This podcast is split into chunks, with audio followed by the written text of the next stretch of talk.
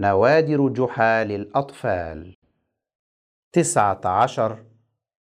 جحا ودعوة البخيل. مرض أحد أغنياء البلدة البخلاء مرضا شديدا فدعا الله أن يشفيه منه. فاستجاب الله دعاءه فأرسل الغني في طلب جحا. أتى جحا إلى الغني البخيل مباركا بالشفاء من المرض الشديد. قال الغني لقد وعدت بإقامة حفل عشاء حين أشفى من مرضي والآن أريدك أن تذهب معي لدعوة الأصدقاء. تجول الغني ومعه جحا في أنحاء البلدة يدعون الأصدقاء. جاع جحا جوعا شديدا وظل على هذه الحالة حتى المساء دون أن يقدم له الغني أي طعام. أمر الغني الطاهي بوضع الأطعمة فوق الموائد وبعد قليل أقبل الأصدقاء نحو بيت الغني البخيل وهم في ريبة من أمر صاحب الدعوة. لما عرف عنه من البخل الشديد.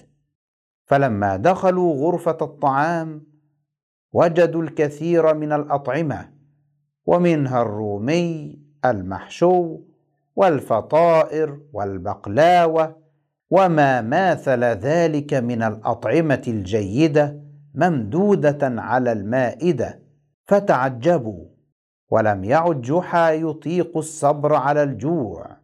فتقدم وجلس أمام المائدة فأسرع المدعوون بالجلوس أيضا.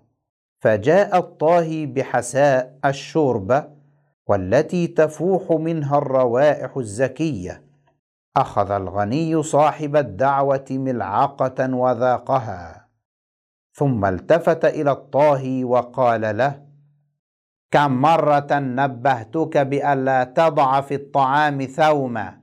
قال الطاهي يا سيدي هذا لزوم الطعام. قال الغني آمرا هيا أرجع هذا الإناء وارفعه من أمامنا. فرفع الطاهي الشوربة وجحا يتحسر ولا يظهر تحسره. ثم نظر الغني إلى الديك الرومي المحشو كأحسن ما يكون والذي تفوح منه روائح البهارات. التفت الغني إلى الطاهي وقال له تعسا لكم أما أمرتكم ألا تضعوا هذه البهارات في المأكل؟ هيا ارفعه حالا؟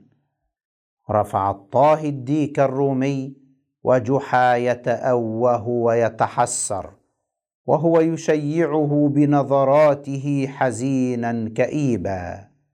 ثم أتى الطاهي بالبقلاوة وأراد أن يبدأ بإعطائها من عند جحا رعاية للترتيب.